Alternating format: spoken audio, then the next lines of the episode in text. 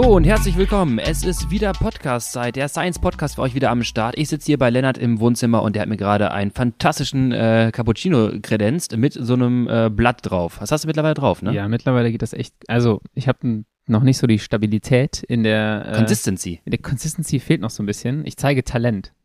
das passt auch wieder hervorragend zu unserem Thema heute. Das hast du auch richtig gut angeteasert. Genau, Lennart hat schon gerade äh, rausgehauen. Wir sprechen heute über Talent, Scouting und wie man vielleicht anhand der Datenlage erkennt, ähm, ob man hier einen äh, starken Radfahrer vor sich hat und was Lennart auch in seiner Arbeit so ein bisschen zu tun hat. Was er nämlich genau macht, das erklärt er uns gleich nochmal. Ähm, was ist noch passiert? Wir sind Radrennen gefahren, äh, können wir gleich mal drüber erzählen. Ja. Und ich würde vorschlagen, weil, wenn ihr das gerade hör hört, wenn ihr es live hört, wenn es raus hier rauskommt, dann sind wir jetzt gerade mit dem 198er Puls in Aachen irgendwo am Ballern. Die kommt nämlich jetzt pünktlich zur Gravel World Series oder schon, Aachen. Oder schon DNF. Das wäre, also 39 Start, 10 Uhr kommt die Folge. Wenn du eine halbe Stunde DNF schaffst, dann bist du gestürzt. Ja, das stimmt. Oder halt, ja gut, das, der erste Teil ist, glaube ich, anfälliger für den DNF, wenn du so gedroppt wirst ja, und denkst Fall. so, ah nee, komm, scheiß drauf. Ja, da, da, muss mental stark bleiben, Lennart. Ja. Äh, das heißt, alles rund um Gravel Racing werden wir auf jeden Fall nächste Woche in Ruhe besprechen, weil da haben wir viel mehr Stories mitgebracht. Okay, ähm, Lennart, Fischeln.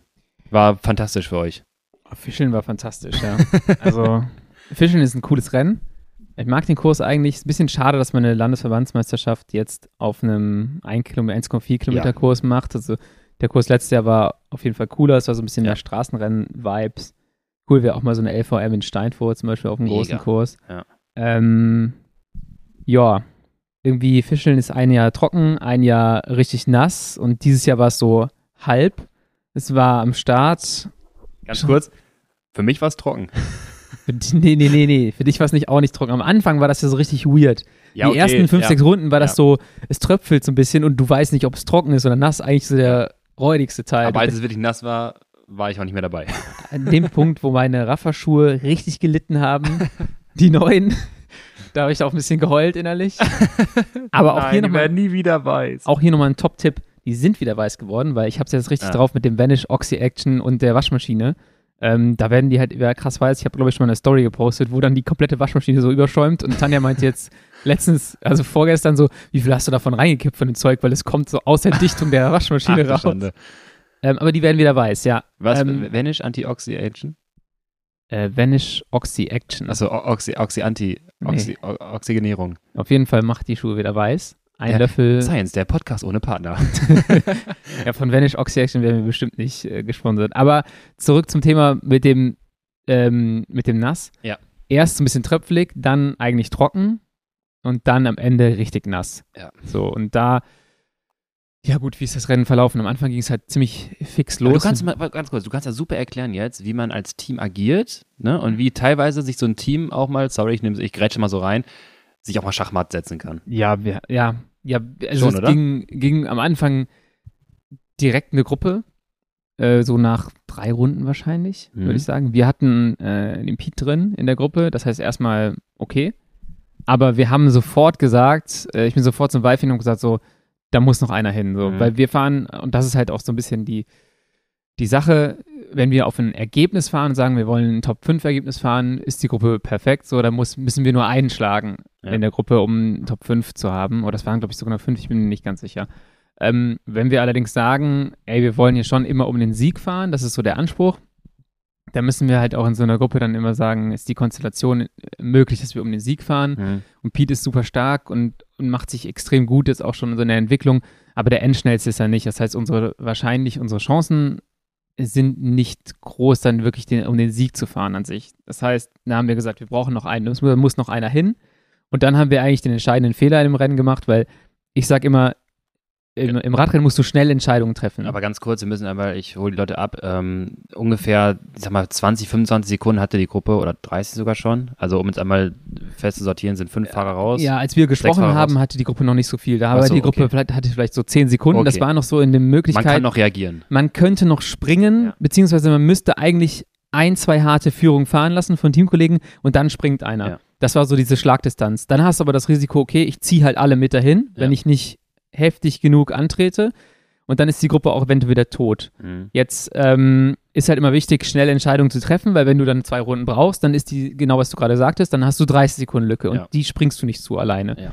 Ähm, ich nenne es immer das bekannte Downer-Syndrom, äh, was die auch perfektioniert hatten in den Jahren, wo es Downer, ich glaube, es gibt Downer gar nicht mehr so wirklich jetzt als, als Team. Die heißen, glaube ich, jetzt auch anders. Aber das ist ein ganz anderes Thema. Auf jeden Fall so lange zu warten, mit der Entscheidung hinterherzufahren, dass die Gruppe schon so viel Vorsprung hat, dass man sie auch nicht mehr wiederkriegt. Ja, so. Bro, du hast recht. So du, war das. Du warst involviert. äh, in Was machen wir denn jetzt? Oh, jetzt haben sie eine Minute. Okay, wir fahren. Jetzt fahren wir. okay. Äh, in dem Fall haben wir halt zwei Runden lang gepennt und haben nicht einen zweiten Fahrer hingeschickt.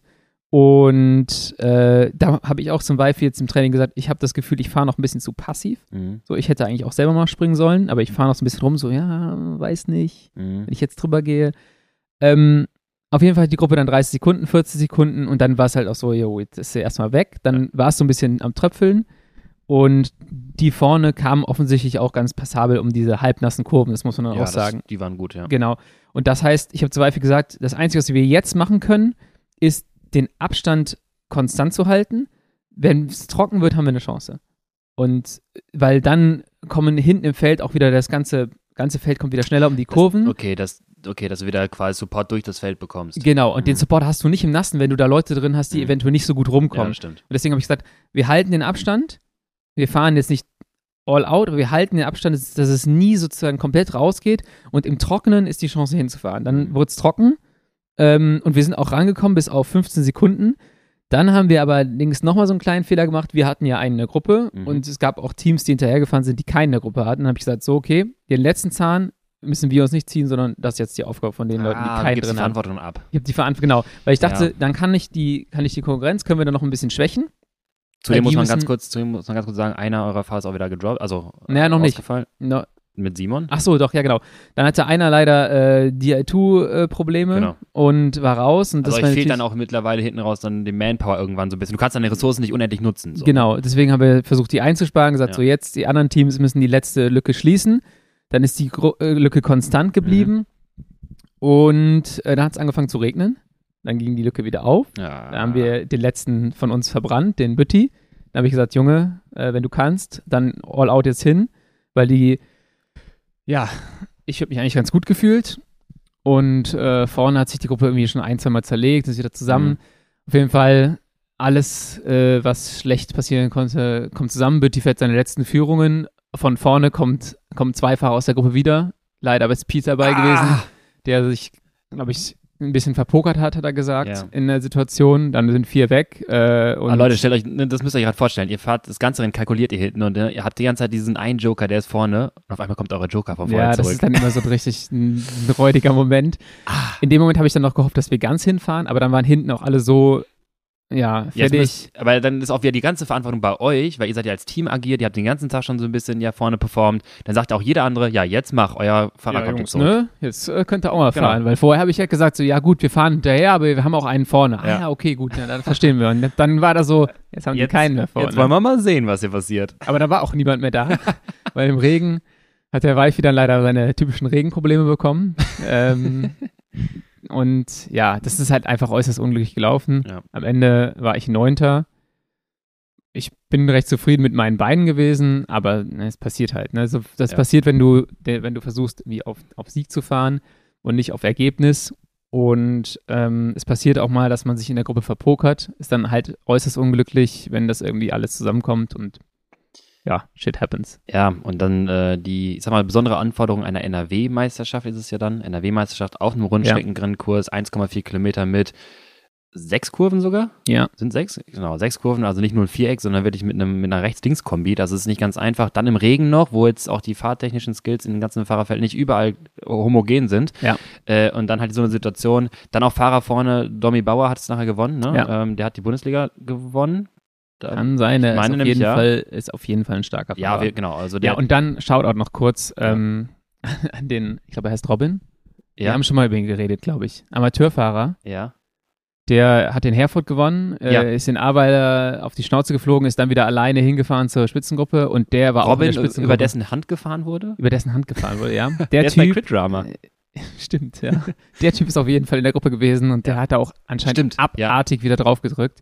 Scheint eine kranke Maschine zu sein. Ja. Ähm, Ja, wollte ich nur mal sagen, vorne waren jetzt auch äh, ein, zwei Leute drin, die so eine Gruppe am Laufen halten können. Definitiv. Und dann auch die Distanz von, was, 87 Kilometer, war 9, 9? War schon relativ lang, ein paar genau. 80, ja, was, was auch für eine NRW-Meisterschaft normal ist, aber auf so einem Rundstreckenrennkurs 1,4 Kilometer. Mit den Antritten. Äh, mit, mit, sechs Kurven, so oft um die Kurve zu eiern, das ist natürlich eine Nummer. Ja, und da wird es halt auch nochmal krasser. Ja. Mit den, äh, je nasser es wird, desto mehr müssen halt die Leute eigentlich ja. antreten, wenn sie nicht gut rumkommen. Und dann schlaucht das auf einem Kurs mit sechs, sieben Kurven halt hinten raus extrem. Ja. Und ich kann von meinen Rennen erzählen, ganz ja. kurz, wenn du möchtest, ist auch schnell zu Ende. das, das, Rennen war auch schnell zu Ende. Ich habe, äh, ich habe es ja schon häufig erzählt, to so Todesprobleme, Laktat abzubauen in den ersten Runden. Äh, ich werde meinen Warm-up nochmal irgendwie optimieren müssen. Wir brauchen noch gar nicht so krass diskutieren, aber ich bin wirklich abgefallen in einer Phase, wo ich keine 220 Watt mehr fahren konnte. Ja. Äh, oder 200 Watt. Das war die, gerade die Phase, wo es dann wieder ruhiger wurde, weil die Gruppe stand und da ja. konnte ich es nicht mehr halten. Aber was ich sagen wollte, ähm, wir haben ja viel über Kurventechnik gesprochen und mal Lücke lassen und ne, die Kurve kannst du besser fahren, wenn du sie besser fahren kannst, dann kannst du da ein bisschen ja. äh, Möglichkeiten rausholen. Und ich habe immer gemerkt, ich kriege keinen Antritt mehr auf der Geraden hin. Ich kriege keine 400 Watt mehr hin, weil ich so azidotisch in den Beinen bin. Ja. Leute, das müsst ihr vorstellen, das tut wirklich, das geht halt nicht. Ich ja. habe einen Puls von 100, 100 88 bei 160 Watt, als ich ausgestiegen ja. bin. Das ging das nicht ist runter. krass, ne? Das ist so ein komisches Verhältnis. Na, auf jeden Fall habe ich dann immer versucht, okay, ich muss die Peaks rausnehmen. Ich komme eh an der Geraden nicht ran. Ich habe teilweise 8 Meter Loch bekommen auf der Geraden zum nächsten Vorderbahn. Ja. Ich habe die drei Runden lang jede Kurve immer wieder zugefahren. All out, volles Risiko. Ich würde sagen, da war noch Platz, aber ich muss echt ja. sagen, äh, da geht richtig viel. Also 3,8 Bar auf dem 28er Reifen, äh, dann schön vorne tief runtergegangen ja. und ich merke halt, du hattest ja angesprochen, fahr die Kurve, du kannst sie anders fahren, du kannst ja. sie viel, viel besser fahren, als wenn, wenn du das Tempo der anderen nicht mitgehen musst. Und dann habe ich immer dieses Loch gelassen, diese Peaks rausgenommen und muss sagen, das hat für ein paar Runden dafür gesorgt, dass ich noch zwei Runden dabei bleibe. Ja. Hat aber mein Stoffwechsel nicht, äh, nicht verändert. Ich konnte mich nicht erholen, aber trotzdem war das echt ein riesen Gamechanger. Ja, und wenn du jetzt an den Punkt kommst, wo du sagst, du, du bist gerade nicht völlig am Limit, dann kannst du halt da anfangen, so krass zu sparen. Ja. Und dann hast du wieder die Möglichkeit, dann auf einmal Attacken mitzugehen, wo du vorher damit beschäftigt gewesen bist, irgendwie zu erleben. Ja. Und also es ändert halt extrem viel. Definitiv man muss es, man muss sich da langsam rantasten und so und gucken, wie man das hinkriegt. Aber wenn man es halt einmal drin hat oder diesen Modus, dann macht das Bock. Ja, da habe ich auch ein Bild gesehen von Dario Raps, der vom den Kempner Jungs äh, ja. auch ein Rennen gefahren ist am Wochenende. Gibt es zwei, drei geile Fotos, wie er in der Kurve liegt, wo ich dachte so, boah, die Jungs, die äh, haben es auch mittlerweile optimiert, ausgereizt. Ja. Und du siehst halt, du musst on the edge fahren und gut sein, weil der fährt, glaube ich, auf Posi 1 um die Kurve rum um das zu halten, weil sonst kriegst du auf jeden Fall Loch mit. Das heißt, es ist ja. Kurvenfahren on the limit und wenn du es nicht fährst, musst du automatisch plus 300 Watt natürlich investieren, wieder um diese Lücke ja. zuzufahren und das ist echt viel wert. Genau. So, was hat noch passiert in den letzten? Eigentlich gar nicht so mega viel, oder? Ähm, nee, sonst, sonst eigentlich nichts. Am Montag hatte ich noch ein äh, ich, weil Sonntag war nach drei Runden ja irgendwie zu Ende bei mir. Ich also hast du Montag Straftraining gemacht? Straftraining nicht, aber ich hatte auch eine Flasche Race Cup. ich dachte, die muss ich jetzt Stimmt. verarbeiten. Ähm, und dann bin ich noch Intervalle gefahren, dachte jetzt einmal Intensität wollte ich noch haben vor Aachen. Bevor ich da jetzt äh, das groß ausführe, ich bin Intervalle auf dem Gravelbike gefahren, äh, vier, acht Minuten, hat richtig Bock gemacht. Auch da wieder, erst Intervall krachen gegangen, ja. sechs Minuten, danach waren die Beine fresh und ich konnte sie auf 360 durchfahren, die Intervalle. Was nicht widerspiegeln würde, dass man nach drei Runden aus dem Rennen abfällt. Ja, ne? Aber gut, äh, da sprechen wir nächstes Mal drüber. Wir wollen nämlich heute besprechen, bevor wir jetzt uns zu lange verquatschen, ähm, Thema Scouting und Thema Datenanalyse, denn wir haben ein paar Studien mitgebracht, die sehr, ähm, ja, ich würde mal sagen, der, der, die Rennperformance oder Leistungsoutput oder was einen guten Fahrer ausmacht, unabhängig von metabolischen Leistungsfähigkeiten, VZ Max Rate, ne, da gehen wir sehr viel auf auf Stoffwechsel, zelluläre Stoffwechselwege, ne, wie sind Laktattransporter, dies und das, sondern einfach mal wirklich plakativ runterbrechen, was kann der Athlet leisten in Abhängigkeit seines Körpergewichts, in Abhängigkeit seiner absoluten Leistung, wann er wie viel leisten kann und kann ich darüber sogar vielleicht Ergebnisse hervorsagen, also sagen, kann jemand, der gut oder viel treten kann, auch ein gutes Ergebnis fahren. Normal, äh, ja. Theoretisch, ja. Ja, aber auch nicht immer, da habe ich gleich auch äh, was dazu. Ja. Ähm, was sehr, sehr spannend ist von, von äh, Peter Leo, ähm, den wir auch schon kennengelernt hatten beide. Ähm, sehr netter Kerl, der viel in Österreich in dem Bereich Forsch- und U23-Fahrer betreut und das Team, wie heißt es? KTM. KTM, Tirol KTM Cycling. Genau, also Conti-Team U23, was sehr äh, stark im Nachwuchsbereich unterwegs ist. Äh, und der kennt sich auf jeden Fall aus, der hat ein paar Studien da veröffentlicht, die sehr, sehr interessant sind. Und Lennart orientiert sich auch an diesen Daten, denn, jetzt musst du mir erklären, warum guckst du auf Fahrerdaten und warum durchforstest du Strava von Nachwuchsfahrern? Ja, ich glaube erstmal einfach, weil es meine Leidenschaft ist. Und ich durchforste unglaublich gerne so Sachen wie Pro Cycling Stats und Strava, um zu schauen, ähm, wie man vielleicht ein paar Talente erkennen kann, mhm.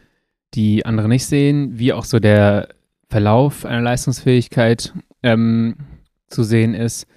Und zum anderen hat es auch gewisse berufliche Hintergründe, weil ich seit zwei Jahren die UCI Riders Agent Lizenz habe und mich da um Fahrerinnen und Fahrer kümmere, äh, die talentiert sind und die Profi werden wollen oder auch schon Profi sind. Mhm. Und ja, da sind natürlich auch viele Leute unterwegs in dem Bereich. Und für mich ist es ein bisschen reizvoll auch zu schauen, ähm, wie erkenne ich vielleicht ein Talent, was andere Leute nicht erkennen. Wie gibt, was für Muster gibt es, äh, wie entwickeln die sich? Man hat auch oftmals so Sachen, dass einige in den U17, U19-Klassen halt extrem gut sind. Vielleicht aber auch, weil sie biologisch weiter sind, vom mhm, Alter ja, genau. her, von der Entwicklung oder einfach viel mehr trainieren als andere. Deswegen ist es da auch mal wichtig zu schauen auf Strava, was, was an Volumen schon drinsteckt, also was an Input und das dann irgendwie korrelieren zu lassen mit dem Output, so in den Ergebnissen. Und ja, das ist einfach, das triggert den inneren Nerd in mir. Äh, ja, kann ich absolut verstehen, äh, der innere Nerd. Da kann man auch richtig schön so in einem Rabbit Hole versinken und dann ja. äh, von Hölzchen auf Stöckchen immer weiter suchen. Äh, willst du, ja, du musst jetzt keine Geheimnisse verraten, aber willst du sagen, was du vielleicht spezifisch da anschaust, wo du denkst so, oh, jetzt habe ich einen oder das ist interessant? Ähm, Gibt es da was, was du, was du rausfilterst? Ja, ich glaube, der erste Schritt ist meistens, äh, dass ich mir anschaue, es gibt, also Pro Cycling Stats reicht runter bis in die Junior, Juniorenklassen. Mhm. Das ist so ein bisschen der limitierende Faktor für den Input auf der einen Seite, auf der Ergebnisseite. Mhm. Ich schaue mir dann gerne an, okay, jetzt nicht nur bei den Junioren oder, sondern auch später im Profibereich, äh, wer schafft es in einem jungen Alter schon gute Ergebnisse zu fahren? Und da setze ich dann an und schaue halt irgendwie ein bisschen, wie kommen die Ergebnisse zustande. Also ja. nehme ich an, nehmen wir an, wir finden einen Juniorenfahrer oder eine Juniorenfahrerin, die im ersten Jahr Junioren schon gute Ergebnisse bringt. Ähm, dann denke ich mir so, okay, die ist biologisch so und so viel jünger als die anderen mhm. und ist ihrer Altersklasse vielleicht einen Schritt voraus. Also schaut sich vielleicht die ersten fünf aus dem jüngeren Jahrgang an. Und dann ähm, macht man weiter und schaut sich bei Strava vielleicht an, was, was findet man an Daten zu den Leuten. Trainieren die jetzt schon im Juniorenbereich 25.000 Kilometer im Jahr? Ähm, ist das schon relativ viel ausgereizt? Oder woher kommt die Leistungsfähigkeit? Und wenn du mhm. dann halt noch jemanden hast, wo du siehst, okay, es ist human vom, vom Volumen, dann kannst du halt davon ausgehen, dass es da zumindest eine gewisse, ein gewisses Talent gibt. Dann Anpassungstalent. Anpassungstalent, genau. Und dann schaust du dir die idealerweise nochmal an, wie schauen die eigentlich aus, wenn der auch in der 17 2,50 Meter groß ist. dann ähm, weißt du auch, okay, da könnte es herkommen. Mhm. Dann, ist, dann ist halt die Frage so, wie, wie entwickelt der oder die sich halt weiter, mhm. ähm, wenn die anderen sozusagen nachziehen und die Lücke schließen, äh, diese Wachstumslücke oder sowas. Mhm. Und ja, ich glaube, dann ist es halt einfach ganz viel Research und mm, ich gucke halt immer so nach Mustern. Ich weiß nicht, ob das, ob das nachvollziehbar ist, aber wenn ich so auf einen Fahrer oder eine Fahrerin blicke, dann habe ich, dann, dann gucke ich mir die Ergebnisse an und da ergibt sich vor meinem inneren Auge irgendwie so ein Muster. Mhm. Und das, das habe ich mir, glaube ich, irgendwie antrainiert, dadurch, dass ich halt nicht nur gucke, was die jetzigen Fahrer machen, sondern was vielleicht auch gute Fahrer vor zehn Jahren, wie deren Juniorenbereiche ausgesehen okay, haben. Ja. Das heißt, ich. Äh, bei welchen Rennen waren sie vielleicht Bei welchen Rennen waren sie vorne? Ja. Wann hat sich das Talent, für mich ist die Frage, wann hat sich das Talent das erste Mal klar gezeigt? Ja.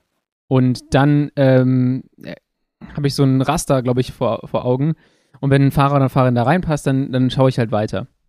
Also, wenn du irgendwie so einen Top-Fahrer hast, den du jetzt hast, dann gehst du vielleicht zurück bis in die Juniorenjahre mhm. und sagst so, ah, okay, hier war er unauffällig und so. Und da war das erste Mal, dass du sehen konntest, ah, okay, hier ist was. Mhm. Und äh, versuchst diese Muster auch auf die jungen Fahrer jetzt zu übertragen. Natürlich ändert sich auch ein bisschen was so in der Entwicklung. Es geht halt viel, viel schneller. Also wenn du jetzt vor zehn Jahren auch schon Fahrer anguckst oder Fahrerin, dann haben die bis ins dritte Profijahr teilweise nicht viel gezeigt. Das stimmt, ja. So, und jetzt kommen die auf die, auf die, in die Eliteklasse rein und so, bumm, hier bin ich. Ja. So, Lüttich Bastian Lüttich U23, dieses Jahr von einem Erstjährigen gewonnen. Ja, das ist halt, das wäre halt vor ein paar Jahren, glaube ich, nicht passiert. Ja, und auch Jungs wie Kian Ottebrooks, die direkt mit, äh, ja. das jetzt 18, 19, äh, im äh, erste Jahr die Tour de l'Avenir gewonnen. Genau. So mit dem Finger in der Nase gefühlt. Genau das und jetzt auch in, in, in im World Tour Bereich auch mitfahren kann. Äh, wir haben ja. dann schon Mallorca Challenge gesehen, wie er dann 6 Watt pro Kilo den äh, Putsch hochdonnert ja. äh, im ersten Jahr. Das ist schon natürlich wirklich irre. Da habe ich auch das Gefühl, dass die vielleicht sagt man das jedes Jahr, aber schon, dass die Nachwuchsklassen, die U23, U19-Fahrer, teilweise auch U17-Fahrer schon Leistungswerte mitbringen, das sagen auch viele andere, ähm, die sich nochmal deutlich absetzen von dem, was vor zehn Jahren vielleicht noch erbracht wurde. Ja, finde ich auch logisch. Ich weiß nicht, ob wir es hier schon mal gesagt haben. Vor ein paar Jahren, zehn Jahren, zwölf Jahren ist ja. so das Patent vom Powermeter von SRM ausgelaufen. Powermeter ist ja. für eine breite Masse zugänglich geworden. Das ist zweieinhalbtausend Euro teuer. Genau. Und das heißt, es, die breite Masse kann mit Power trainieren. Die ja. Qualität des Trainings geht hoch. Ähm, die Nutrition ist viel ja, besser geworden. Das heißt, die Qualität des Trainings, die man theoretisch machen müsste, kann man jetzt auch umsetzen, weil man entsprechend die Kohlenhydratspeicher voll hat ähm, und weil man entsprechend ja die Menge an Kohlenhydraten auch absorbieren kann. Nicht wie früher, wenn du die Nutrition-Produkte reingekippt hast, dann sind die in allen Poren wieder rausgekommen. Äh, auch da, wo du es nicht haben wolltest. Und äh, nicht, da, nicht da angekommen, wo du es halt brauchst. Und das, klar, äh, du hast immer die Zeiten, die jetzt schneller werden. Ja. Und ähm, dann hast du die Leute, die sagen, es ist darauf zurückzuführen, dass hier äh, gedopt wird. Dann gibt es auch die Erklärungsansätze. Klar, ja. die Technik des Rads wird besser, Trainingswissenschaften werden besser. Ich wollte sagen, seit 2016 veröffentlicht Ronestad auch Studien. Genau. also, und, also Programme gibt es mehr und mehr. Das ganze Thema äh, ist halt viel in einer viel breiteren Masse zugänglich geworden. Ja. ich glaube, da kommen halt jetzt Leute an, die trainieren seit zehn Jahren auf einem extrem hohen Niveau. Und das war früher halt nicht der Fall. Und das, ja, das wollte ich gerade sagen, ja. ähm, da, da finde ich halt, oder trainieren auf hohem Niveau und äh, fahrische können auf hohem Niveau. Ich weiß nicht, ob ich es hier gesagt hatte oder ob ich es dir persönlich gesagt habe, ich weiß es nicht mehr. Die Tage äh, Nachwuchsfahrer da gehabt, einer, der jetzt im ersten Jahr U17 ankam äh, zur Diagnostik und der hat angefangen, das finde ich sehr, sehr spannend, ähm, im Rampentest, wo wir in Ausbelastungszustand fahren, 30 Sekunden, 25 Watt Stufen, ja. äh, wo es dann richtig hart hinten raus wird, ähm, die Kadenz hochzudrehen, also nicht nur einen dicken Gang rumzuoxen, mhm. sondern wirklich schön auch die Kadenz über die Kadenz zu arbeiten, das Drehmoment wegzunehmen dann äh, hat er sich angewöhnt, das finde ich ultra spannend. Sobald es, er merkt, jetzt wird es aber langsam richtig ernst, ja. dann geht er auf die Hoods und mit den Unterarmen auf den Lenker und geht in eine aerodynamische Position selbst auf dem Ergometer, was ja, ja nicht notwendig ist, aber er hat sich antrainiert, wenn es hart wird und schnell wird, gehe ich runter und wahrscheinlich fällt er auch im Rennen so. Das heißt, er ist halt nochmal an der Stelle, habe ja so ein paar Rennen mir angeschaut, wenn die alle mit äh, Einteiler fahren und schon perfekten Sitzpositionen da ja. ankommen und wirklich aerodynamisch fahren, dann sind die so viel schneller mittlerweile geworden, wie wir noch damals, weil da keiner äh, wie groß ja. Gedanken gemacht hat. Ja, da hieß es immer nur, ja, du musst halt mehr treten. Aber ja. wie kann ich das noch optimieren? Und das finde ich halt auch so ein bisschen Teil des Talent oder des Gesamtkonzepts eines, eines aufstrebenden Nachwuchsfahrers. Definitiv. Und es ist auch wichtig, die Leute mal live zu sehen. Ja. Äh, wie die sich im Feld verhalten und sowas. Und natürlich, ich glaube, dass das das, was gerade sehr leidet.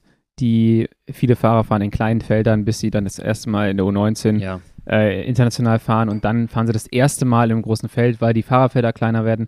Dadurch leiden die technischen Skills bei einigen halt. Ähm, aber das, was du sagst, ist mega interessant, weil auch wenn du dir einen, äh, Tim Teutenberg anguckst, mhm, so genau. wie der sprintet, ja. das ist eine Position, die hat er sich angeeignet. Ja. Und äh, die bringt ein riesen Vorteil, wenn du vorne runtergehen kannst. Das ist eine ähnliche Sprintposition Zum, wie Caleb Ewan so ein bisschen. Genau, so, so tief. Zum Beispiel wie eine Runde von Over Isle, wo auf Position 8 auf 2 sprintet. Genau, ja, das ist, das, das macht dann halt einfach den Unterschied. Ja. So, und wenn du das, also das kannst du ja, auch, so quantifiz kannst du sogar quantifizieren ja. am Ende.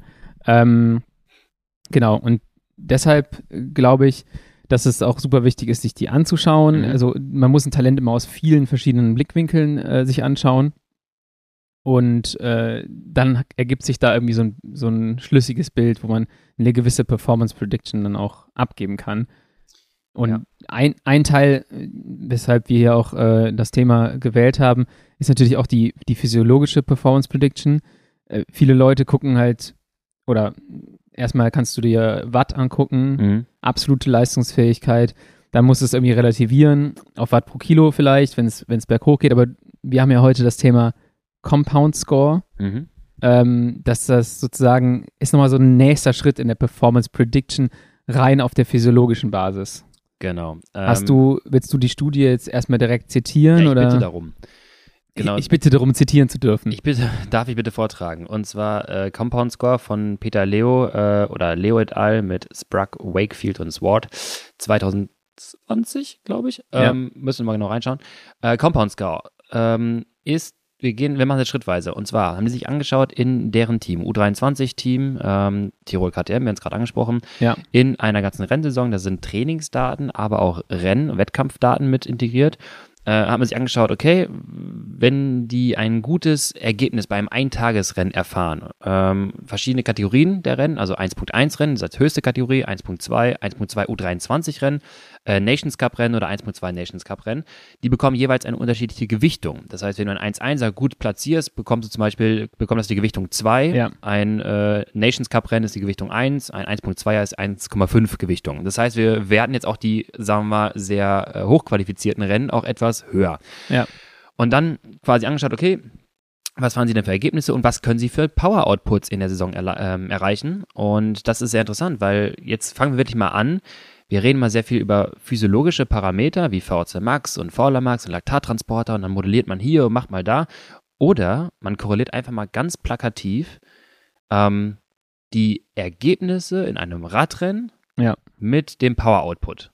So, also etwas, was man ganz objektiv messen kann, ob, woher, woher das kommt, über eine hohe VHC Max, eine Rate. Ist erstmal scheißegal. Ist mir komplett egal, ja. genau. Wir, wir, wir, das finde ich immer sehr spannend, weil ich verliere mich auch teilweise sehr stark in Details. Naja, wir brauchen Laktattransport, Enzymatik, müssen wir trainieren hier und da. Ja, aber am Ende muss auch viel treten manchmal. Das ist so diese, diese Schichtung eigentlich so, ja. du bist der Laktattransporter, VHC Max, VHC Max, dann bist du bei Leistungsoutput, was dann ja. so die andere Schicht und dann bist du aber eigentlich, was das Entscheidendste ist, wer ist als erster auf der Ziellinie? Ja, ja, genau. So, und dann mancher, wie du gerade sagst, verlierst du dich auf der, auf der tiefsten Ebene, die wir so aktuell untersuchen können. Ja. Und verlierst ein bisschen, dann hast du jemanden, der, ist, der hat mega Potenzial, aber am Ende kommt der nicht vorne an der Linie an. Also theoretisch, äh, das ist ein typisches äh, sportwissenschaftliche Trichterprinzip. Du guckst, ah, okay, hier ist jemand schnell. Das ist ganz breit, klasse, ja. wir haben Platz 1, das ist so ganz breit. Okay, wer, gewinnt, wer ist vorne, der gewinnt. Und dann geht es halt tiefer rein, okay, der hat viel Leistung gebracht. Und dann geht es noch tiefer rein, okay, der hat eine hohe VC Max. Und noch tiefer, okay, der hat eine hohe VC Max auch am Ende eines Radrenns und so weiter. Ja. Irgendwann bist du auf der kleinsten Ebene. Und jetzt willst du, ne, hast du diese kleinste Ebene und dann geht es aber wieder breit, dass du sagst, okay, äh, wenn wir das trainieren, erreichen wir wieder mehr Vorwärtsmarkt und, das, und, das, ja. und dann kannst du wieder das Ganze zusammen ähm, klabustern. Und deswegen finde ich es mir spannend, auch mal wieder diesen einen Schritt zurückzugehen und zu schauen, okay, was mal wirklich plakativ Leistungs-, Output und äh, Ergebnisse. So, und dann haben sich jetzt die, jetzt in dem Fall reden wir von fünf Minuten MMP, Mean Maximum Power. Ja. Und jetzt äh, habe ich relativ interessante Daten dabei. Und zwar, ähm, Durchschnittlich äh, 5 Minuten Leistung dieser Probandengruppe lag bei 445 Watt plus minus 36, was ziemlich mhm. gut ist. Das ist mein Alltime Best, 5, 445. Ja. Ähm, relative Leistungsoutput lag dann bei 6,6 Watt pro Kilo plus minus 3. Und ähm, jetzt hat man das Ganze, bevor wir jetzt auf den Compound Score gehen, jetzt hat man das Ganze halt mit diesen Ergebnissen äh, korreliert und mit diesen Punktzahlen, die sie quasi erreichen. Und man sieht, okay, je mehr Leistung der Athlet absolut generieren kann, desto eher äh, kommt er dann in Richtung äh, Platzierung Podium oder äh, gewinnt sogar das Rennen. Auch da, der eine gewinnt, sagen wir mal, ist ab von dieser, von diesem du malst, hast quasi so eine Punktewolke, ne, du haust quasi alle äh, Leistungs, 5 Minuten Leistungswerte und die Punkte dann irgendwie auf der X-Achse hin und dann hast du so eine Punktewolke und versuchst eine Linie durchzuziehen und ja. sagst dann, je mehr, desto mehr. So, natürlich weichen die Leute teilweise davon ab. Der eine braucht jetzt weniger 5 Minuten Power, aber gewinnt trotzdem das Rennen. Der nächste ja. hat dann 525 5 Minuten Power, gewinnt auch ein Rennen. So, und das ist jetzt dann nachher das Entscheidende, wie viele Leute liegen quasi, wie viele von diesen Punkten liegen auf deiner Linie. Und dann sieht man halt, dass die absolute 5-Minuten-Leistung, also nur Watt, ähm, mit einem R von 0,52, also quasi äh, einer sehr starken Effektstärke, also 50, 52 Prozent ähm, der Varianz erklären kann, dass du äh, mindestens Podium fahren ja. kannst. Über die absolute Power. Das heißt, wir können sagen, je höher deine 5-Minuten-Performance, desto sag mal, zur Hälfte Wahrscheinlichkeit, dass du ein Podium auch fahren kannst nachher. Oder dass du zumindest ein besseres Ergebnis fährst. Ja. Die relative Leistung. Also Watt pro Kilo? Watt pro Kilo haben wir keinen signifikanten Einfluss auf die Punkte, auf die quasi, auf die erreichten Ergebnisse. Did not uh, correlate with uh, the points best single day result. Das ist interessant, für alle Leute, ja. die immer versuchen, das letzte Kilo rauszuschrauben genau. für Watt pro Kilo. Wir haben es ja auch schon in der Folge mit Pier gesagt, so, ey, macht euch da nicht äh, verrückt, ja. weil am Ende sehen wir, zumindest jetzt laut der Theorie, ist die absolute Leistungsfähigkeit der Relativen im Sachen Ergebnis ein bisschen überlegen. Ja, genau. Wir haben zum Beispiel hier einmal welche, die aufs Podium fahren mit einer 5-Minuten-Leistung relativ von 7,7 Watt pro Kilo, 7,75. Heftige mhm. Ansage aber gleichzeitig auch jemand mit 6,3. Ja. Ne, wir sehen also eine starke Streuung in diesen Werten. Die, absolut, äh, die relative Watt pro Kilo Leistung 5 Minuten ist jetzt nicht unbedingt der Prediktor für äh, in dem Fall dieser Auswertung dieser Eintagesrennen. Das Problem an der Studie, ich nörgel jetzt mal direkt daran rum, ich weiß nicht, ob du es gesagt hast, aber Welche Rennen haben die sich angeschaut? Weißt du, wenn ich jetzt eine Tour of the Alps-Etappe nehme, dann kann ich noch so viel absolut treten, da wird die Korrelation eine andere sein. Das ist ja wahrscheinlich durchschnittlich auf Radrennen Richtig. der gewissen Kategorie. Richtig. Und. Aber auch da ist entscheidend, wie du schon sagtest, ne? die letzten Kilo, weil auf der flachen ist es vielleicht nicht unbedingt entscheidend. Wir sehen absolute Power ja, ja, relative nicht. Wenn ich jetzt alle Rennen mische, dann muss es nicht unbedingt immer die relative Leistung sein.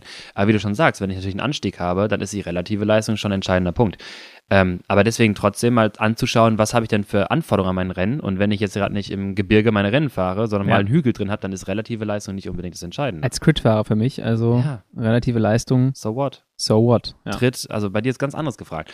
Wenn wir jetzt aber das Ganze kombinieren im sogenannten Compound Score, der multipliziert oder anders, der rechnet erstmal ähm, eigentlich nur Watt anders. Absolute Leistung, also die 445 mal die relative Leistung. Ja. Also Watt hoch 2 mal Kilogramm hoch minus 1 oder Watt mal Watt mal pro Kilogramm so. Wie, kommt, wie auch immer. Genau, wir kriegen es ausgerechnet. Da kommt eine Zahl raus. Und zwar äh, dann in dem Fall jetzt, wir haben 445 Watt im Average absolut, 6,6 Watt relativ. Entscheidend kommt dann eine Compound Score raus von 2995 plus minus 264 in der Datenlage. Also irgendwie eine Zahl, so dass es jetzt erstmal äh, nicht jetzt irgendwie an zu bemessen so, also das heißt jetzt quasi Watt mal Watt pro Kilo. Ja. Ähm, aber der kombiniert jetzt auf einmal die absolute Leistung mit der relativen Leistung. Und so könnte man also eine Art ideales Körpergewicht zum Power Output bestimmen. Also wann habe ich quasi diesen Turn-off, dass ich zu viel Leistung verliere, die relative Leistung ja. gar nicht mehr so viel im Vordergrund überliegt. Und ich gehe davon aus, beziehungsweise ich habe die Studie natürlich gelesen, aber die liefert uns jetzt nochmal eine bessere Erklärungswahrscheinlichkeit für Ergebnis oder eine bessere Korrelation zu Ergebnis. Ja, so ein Ticken mehr, genau. Wir sind so beim R von 0,54. Also so ein bisschen mehr, auch nicht alles, aber ein bisschen mehr. Das zumindest, je höher der Compound Score, desto mehr Punkte sammelst du in dieser Auswertung. Ähm, Genau, also das ist jetzt erst einmal sehr interessant, mal zu schauen. Ähm, vor allem, weil man jetzt anfangen kann, in dem Fall, das haben sie auch äh, gemacht in dieser Auswertung, guckt euch gerne nochmal in der Studie an, eine Art Threshold zu, äh, eine Hürde zu, zu bestimmen. Ab wann bin ich quasi in der Lage, ähm, ab welchem Compound Score bin ich in der Lage, eine äh, Performance zu erbringen, die, sagen wir mal, Podium und mehr bedeuten könnte. Ja zu einer gewissen Prozentwahrscheinlichkeit. So, und dann haben wir jetzt hier beim 5 Minuten Compound Score 3000 oder größer 3110 Watt hoch 2 mal Kilo hoch minus 1, äh, kann dann deine Leistung zu, sagen wir mal, 67 Prozent predikten, dass du äh, ein Podium fahren kannst. Lennart. Ja, von mich weit weg. Also ich habe meine Daten ja rausgesucht. Du kannst ja deine gleich mal äh, schildern. Also, ich habe natürlich meine Daten ausgewertet. Ja, jetzt hau mal raus. Lukas wiegt 72, glaube ich. Ungefähr um die 72 Kilo. Und meine beste 5-Minuten-Leistung in letzter Zeit, ah, die äh, war schon mal anders, sind wir bei 377 Watt.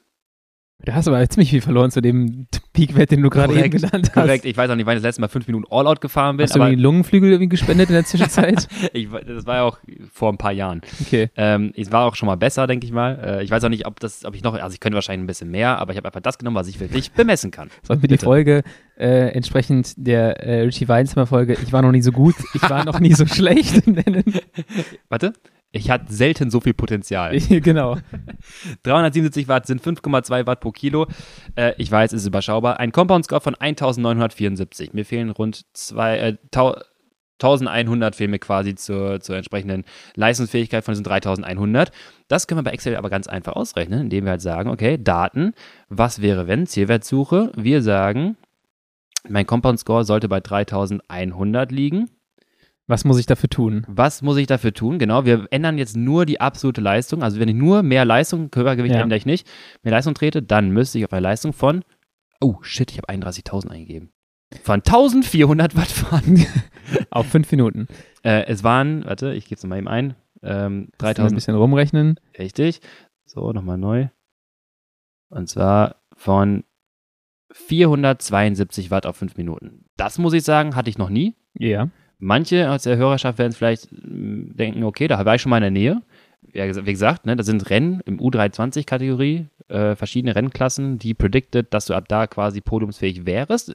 Ne, wie du das ja. einsetzt, immer noch was anderes. Aber ja, zumindest genau. kommen wir gerade in die Lage. Ähm, also drei, äh, 472 Watt. Oder ich ändere mein Gewicht. Ich bleibe bei der 377 äh, Watt Leistung. Die kann ich nicht mehr drin ändern, mein Gewicht. Da müsste ich. 23 Kilo wiegen. 45. Und ich glaube, letzteres ist unwahrscheinlicher. Ähm, Erstes aber auch. Ja, ich würde auch sagen. Aber es ist interessant, du hast gesagt, du ja. warst schon mal in der Nähe. Ja, in der Nähe schon, aber da fehlen immer noch so knapp 30 Watt. Ja. Ähm, umgerechnet in der VZ Max, bei dem Gewicht ist es wahrscheinlich auch nochmal, sind das auch nochmal ein paar Punkte, ähm, die, du, die du dann bräuchtest. Aber da siehst du, siehst du halt auch erstmal, was das für eine krasse Leistungsfähigkeit ja. ist, wenn wir wirklich davon sprechen, ähm, Podium zu fahren ja. bei einem UCI-Rennen im U23-Bereich. Also das ist schon ein sehr hohes Niveau. Und jetzt gehen wir vielleicht noch einen Schritt weiter. Ich habe dann nochmal reingeschaut. Matej Moric lädt ja ganz gerne auch seine Daten hoch. Nicht mehr ja. alle leider, muss ich sagen. Aber sein letztes Lüttich, Baston Lüttich, der wiegt auch 72 on point. Um seine 3110 in dem Fall zu bekommen, müsste er genauso 477 Watt äh, oder 472 Watt Leistung erbringen. Seine 5 Minuten Leistung in dem Rennen war 477 Watt. Okay. Und jetzt Wann, wann ist er die gefahren?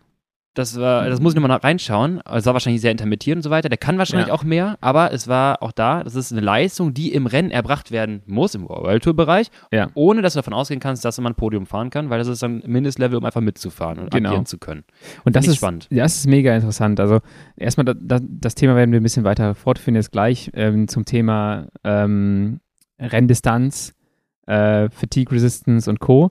Aber ich finde es immer schon mal interessant, auch beim Scouting. Mhm. Es ist ganz interessant, weil du dir angucken kannst, was ist so die Benchmark, der, der Minimumanspruch, den es braucht. Ja. Und dann kannst du so, kannst du so Fahrergruppen oder Fahrerinnengruppen auch ein bisschen clustern. Wenn genau. du in dem Bereich bist, ab dann ist es interessant. Ich sage ganz gerne mal, du erkaufst dir sozusagen das Ticket an den Pokertisch und dann musst du aber noch pokern können.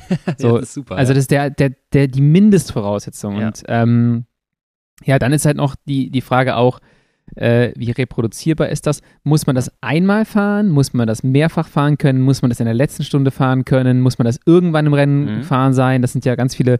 Also die Studie ist eine super Grundlage. Ich denke, die werden auch da noch weitermachen, das noch weiter verfeinern. Klar, also der Compound Score wird jetzt auch vermehrt bei ihm eingesetzt. Ist ja. schon bei Intervals ICU, glaube ich, irgendwo mal mit aufgetaucht. Ja. Ähm, die werden sich jetzt mehr damit beschäftigen, aber halt genau, wie du schon sagtest, vielleicht auch gewisse Korrelationen erzeugen zu können im Sinne von, und das ist jetzt das, was wir weiterspinnen können, ähm, wie du schon sagst, wann bringt die 5 Minuten Leistung oder Compound Score für 20 Minuten Performance am Ende einer Etappe in der dritten Woche der Tour de France. Ja. Ne, an einem Anstieg größer 10 Prozent. So, und dann kommen wir auf einmal an diesen Punkt, okay, theoretisch könnten wir ziemlich genau sagen, was braucht es, um die Tour de France zu gewinnen oder nachher die Etappe zu gewinnen. Jetzt hast du ja ein Rabbit Hole aufgemacht, ne? Weil das ja. ist auch, ähm, das sind so äh, Bereiche, wo noch nicht viel geforscht wurde oder das, das wurde noch nicht viel gemacht ja, ja. Ähm, Fatigue Resistance oder halt gerade was du da gesagt hast, auch in der dritten Woche bei bestimmten Prozentwerten.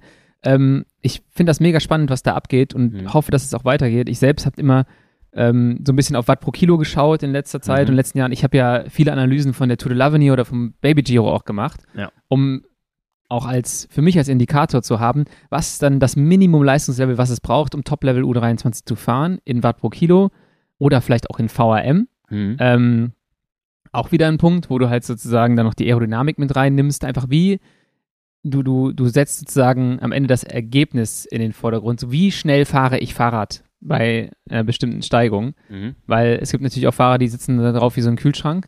Und dann können die mega viel treten, aber am Ende kommt nichts bei rum. Ja. Aber da habe ich mir auch so ein paar Daten rausgezogen und das hat sich zum Beispiel auch in den letzten Jahren mega verändert. Also ich habe das erste Mal, glaube ich, eine Tour de l'Avenir-Analyse gemacht. Das war zwei 16, 17 rum äh, mit David Goudy und äh, Egan Bernal mhm. im U23-Bereich und die haben signifikant weniger Watt pro Kilo getreten als zum Beispiel jetzt die Top-Level U23er, also so ein Kian Eutebrooks. Interessant, ne? Also so ein Also können wir wirklich belegen, dass eine wirklich eine Armada an, äh, an starken Fahrern ranwächst. E, exakt, genau. Und, und Goudy hat sich weiterentwickelt natürlich, das ist, die sind konkurrenzfähig, Bernal hat die Tour gewonnen. Ich will mhm. jetzt nicht sagen, dass die irgendwie schlecht sind, mhm. aber das Leistungsniveau in der U23, was die hatten, um die Tour de l'Avenir zu gewinnen, ähm, damit fahren die vielleicht gerade so Top 10, würde ich mal behaupten. Was dann wiederum ganz klassisch bei so einer hohen Konkurrenz, einer sehr hohen, bei einer, einer Gruppe, homo, also einer homogenen Gruppe, die viel Leistung erbringen kann, auch am Ende einer Etappe, ähm, und sich davon dann einzelne Fahrer rauskristallisieren, dass deren Level, wenn sie in die World Tour reinkommen, wie wir gerade schon sagten, natürlich auf ein ganz anderes ist, als halt jemand, ja. der in einer heterogeneren Gruppe, wo sehr starke Streuung der, der, der Leistungsoutput äh, nachweisbar ist, wenn die halt Profis werden, dann sind sie halt vielleicht ähm, kompetitiv, ja, ja, aber was dann halt jetzt rauswächst, wenn du quasi ein hohes Leistungsniveau hast, das ist doch nochmal ein anderes Level. Das ist schon, das ist schon Definitiv. Und die Jungs, die da gewonnen haben, also ein Bernal und ein Godu, ja. die sind halt Anpassungstalente. Ja. Und sobald die dann auch, also die werden zum Zeitpunkt der Tour de l'Avenir vielleicht, ich nenne es jetzt mal drei Jahre qualitativ hochwertiges Training gehabt haben, so mhm. in dem Standard. Mhm. Und ähm, die sind dann natürlich in der Lage, weil sie dann in die World Tour kommen und das weiter hochwertiges Training haben und gute Reize, dann passen die sich auch schnell an und erreichen auch halt ein sehr hohes absolutes Niveau. Nur die anderen Jungs, die dann in die Lavenier, Tour de Lavenier kommen, jetzt gerade, die haben auch schon, die haben irgendwie schon sechs Jahre dieses Training hinter sich, mhm. kommen auf einem ganz anderen Level in die Tour de l'Avenir und springen dann sozusagen nahtlos in die World Tour auch rein. Weil, also die Watt pro Kilo bei, bei einem Godu vor allem als sehr leichten Fahrer, die waren echt, echt bescheiden, würde ich mal behaupten. Das, das, da ne? sitzt du noch da und denkst so, na gut, eigentlich ist es völlig das ist gar nicht so viel. So, wenn du irgendwie so 299 Watt Average hattest auf, äh, keine Ahnung, ein paar 40 Minuten, klar, ja. mit irgendwie 54 Kilo ist das auch irgendwie viel. Ja, ja. Aber jetzt heutzutage das fährt hier halt irgendwie fast jeder. So, und das ist irre, ne? Das ist krass. Die, und die leichten Fahrer fahren auf einmal mittlere 300er-Werte. So, das genau. Ist, äh, das ist spannend. Und da ist es so, wir sprechen auch immer über diese Big Five oder Big Six und äh, irgendwie in ein paar Jahren werden das halt viele sein. In, in was, lass das nochmal zwei Jahre ins Land gehen, dann sind das ja. Big 20. Was ich interessant, die, was interessant wäre, weil das die Renndynamik wieder ändert. Da ja. hast du die Big 20 und die Big 20 kristallisieren sich teilweise nicht mehr nur noch am Berg hinten raus. Klar, schon ein bisschen, aber dann machst du nicht mehr die großen Sprünge. Aber du hast auf einmal einer der Big 20, der vielleicht ein ultraversierter Abfahrer ist und auf einmal werden die Attacken in der Abfahrt gefahren ja. und du hast eine ganz andere Renndynamik. Oder ja. halt vielleicht dann wieder mehr auf dieses, ähm, wir machen nicht nur Team Sky äh, Train von vorne, bis keiner mehr da ist, sondern vielleicht mal früher wieder die Entscheidung zu suchen. Ne? Ja. Diese äh, Großoffensive von Jumbo Visma letztes Jahr, äh, Pogi war zu geil. knacken. Das war geil. Solche Sachen werden halt wieder kommen und das macht es wieder spannend. Ich finde es interessant, so der Radsport wie er sich verändert hat und so der Punkt, wann er sich verändert hat, also mit dem Punkt, wo Van der Poel und Co. so mhm. reingekommen sind in die World Tour, das ist eine ganz andere Art Rennen zu fahren. Wenn ja. ich jetzt alte Rennen gucke, und ähm, das ist auch schon eine gute Überleitung in das andere Thema, wenn ich, ich habe jetzt letztens ein Video gesehen, auf YouTube gibt es die äh, YouTube, alle, ganz kurz, YouTube ist fantastisch für sowas, oder? Genau, alle Siege von Peter oh, Sagan. Herrlich. Und du siehst so die ersten Siege von Peter Sagan. Ja ähm, wie, das, wie da Rennen gefahren wird, ist ganz anders. Ja. Und dann siehst du auch noch so fantastische Terreno Adriatico jetzt haben, die irgendwie siebeneinhalb Stunden lang sind. Wo du dir denkst, so krass, Alter, waren die da, also wie lang war die Etappe, ja. wie schlecht war damals auch noch das Fueling und es macht es halt viel unexplosiver. Diese, ja. Das war so ein langsames Sterben. Genau, die fahren und, alle schnell, bis dann irgendwann hinten raus nur die besten 15 halt was machen können. Genau, und das ist da, ja, ne, dann musst du ja wenn du nicht genug Kohlenhydrate zuführst, also ich gehe davon aus, natürlich haben die das auch gemacht, mhm. aber nicht auf dem Standard, den, nee. den, sie jetzt haben. Ging ja nicht. Das heißt, äh, die Explosivität fehlt und die Leute, die dann am Ende ankommen, sind wahrscheinlich die mit einem auch krassen Fettstoffwechsel, die dann die Kohlenhydratspeicher annähernd schonen konnten. Ja, was zeigt, dass so ein Saga mit so einer hohen absoluten VZ Max, die er halt hatte, als Sprinter natürlich immer genau. sehr stark im Vorteil war, wenn er am Ende nochmal so einen Sprint feuern konnte. Exakt, weil er halt einfach viel über den Fettstoffwechsel machen kann ja. äh, und nicht so glykolytisch arbeitet wie halt so ein, ne, so ein mit so einer Rate von 0,99 ja. und einer niedrigeren VHC Max dann, also dann, dann verlierst du halt die Kohlenhydrate im Verlauf des Rennens und ähm, das ist halt dann ein Thema auch noch, was wir worüber wir sprechen wollen, diese, diese Leistung nach gewissen Kilojoule. Also diese Fatigue Resistance, wie auch immer man das genau nennen möchte. Weil das ist halt auch sowas, nach zwei, äh, frisch können viele Leute wahrscheinlich einen Compound Score leisten, der in einem entscheidenden Bereich liegt. Aber was ist mit dem Compound Score nach verschiedenen Kilojoule-Grenzen? Und ähm, wie wirkt sich das am Ende als Leistungspredictor aus? Schön, dass du fragst. Dazu ja, da gibt es was zu. dazu habe ich auch eine Studie mitgebracht von äh, Leo et al. Und zwar jetzt hier um ähm, diesmal, achso, ganz kurz, äh, Peter Leo, James Sprague, Inigo Mujica, der ist äh, auch äh, King, was die Auswertung von Tour de France und Vuelta angeht. Ja. Äh, Andrea Giorgi und Dan Lorang äh, Dieter Simon und äh, Lawley. Power Profiling im U23-Bereich bei der Tour of the Alps äh, publiziert im, jetzt muss ich ganz kurz gucken, ich glaube 2020, nee 22, 2021 publiziert, also gehe ich ja. mal davon aus, könnte 2020er Tour of the Alps sein. Und zwar geht es dort aber nicht um. Ja, da muss 2019 fast gewesen sein, ja, weil 2020 könnte Covid-Jahr, könnte die ah, ausgefallen okay, dann, sein. Ja, dann kann 2020, ja stimmt, 2019 dann. Ähm, wir haben leider nicht den Compound Score, aber Watt pro Kilo, damals ja. hatten sie sich damit beschäftigt. Aber was interessant ist, es geht um den Vergleich der Pro Profis, Professional-Fahrer und der U23-Fahrer, auch wieder das Tirol KTM-Team dann. Ähm, und wie du schon sagtest, es gibt schon natürlich Unterschiede, aber teilweise sind Watt pro Kilo Werte ähnlich im U23-Bereich wie im Profibereich. Ähm, jetzt haben die angefangen, ähm, klassische Mean Maximum Power Kurve zu erstellen, also relative Leistung, Watt pro Kilo auf der Y-Achse ja. und die Zeit auf der X-Achse. Was kann ich bringen auf äh, 10 Sekunden auf 30 Sekunden, 60, 120, also 3, äh, 5 Minuten nachher, 10 Minuten, 20 ja. Minuten. Und man sieht, also Entschuldigung, das als MMP generell und dann geht es aber weiter MMP 1000 Kilojoule, 1500, 2000, 2500 und 3000. Also ja. was bringe ich noch für eine Leistung nach 3000 Kilojoule ähm, Energieumsatz zuvor in der Etappe? Und da reden ja. wir von dem Punkt, ne, letzter Anstieg in so einer Etappe. Und bei den Profis, wenn man mal visuell auf diese Grafik schaut, ist die, die, die Linie, die streut schon natürlich um die eigentliche MMP-Kurve äh, oder MMP-Linie, aber viel, viel schmaler als U23-Bereich. Der ja. U23-Bereich, der droppt schon ziemlich, was die Leistungsabgabe nach gewissen äh, energetischen Umsätzen anbetrifft. Ähm, so, jetzt kann ich mal, muss jetzt mal die Results hier lesen. Ähm, und zwar, äh, unsere U23 Group 5, 10 and 30 Seconds.